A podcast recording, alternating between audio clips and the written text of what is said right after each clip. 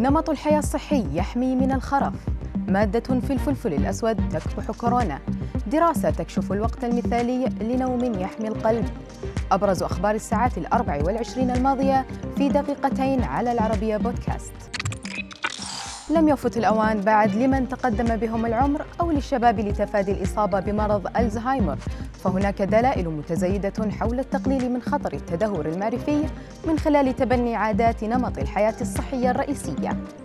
بحسب تقرير نشره موقع Eat That فإن البدء مبكرا بتسع عادات أساسية منها نظام غذائي صحي والاهتمام بالصحة النفسية والجسدية والأنشطة الاجتماعية والاستمرار بالتعلم ولعب الألغاز والنوم بشكل جيد.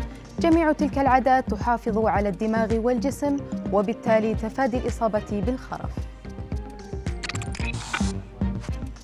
لا يمكن مواجهة فيروس كورونا بالدواء واللقاح فقط فهناك عوامل أخرى تساهم في كبح الفيروس. علماء من معهد علم الخلايا التابع لأكاديمية العلوم الروسية ومعهد بطرسبرغ لبحوث علم الأوبئة والأحياء الدقيقة. أثبتوا أن مادة البيبرين الموجودة في الفلفل الأسود يمكنها منع انتشار الفيروس. وبحسب مجلة بايوميديسن فإن العلماء قاموا باستخدام بيبرين كونها مادة قلوية ذات أصل نباتي وأكثر المركبات فعالية حيث تغير خصائص الغشاء الدهني للفيروس لأنه يفقد القدرة على الاندماج بالغشاء الدهني للخلايا البشرية ما يمنع توغله فيها. وقت النوم النموذجي لدى كثيرين هو عندما يداهمهم النعاس. لكن باحثين يرون عكس ذلك بناء على دراسة جديدة نشرت في مجلة القلب الأوروبية. تفيد بأن الوقت المناسب لحماية قلبك أن تخلد للنوم بين الساعة العاشرة والحادية عشرة ليلاً.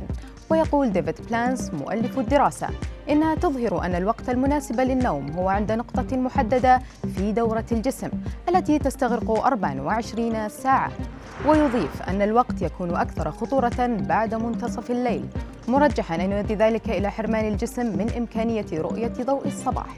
وهو أمر يعيد ضبط الساعة البيولوجية التي تساعد في تنظيم الوظائف البدنية والعقلية للجسم.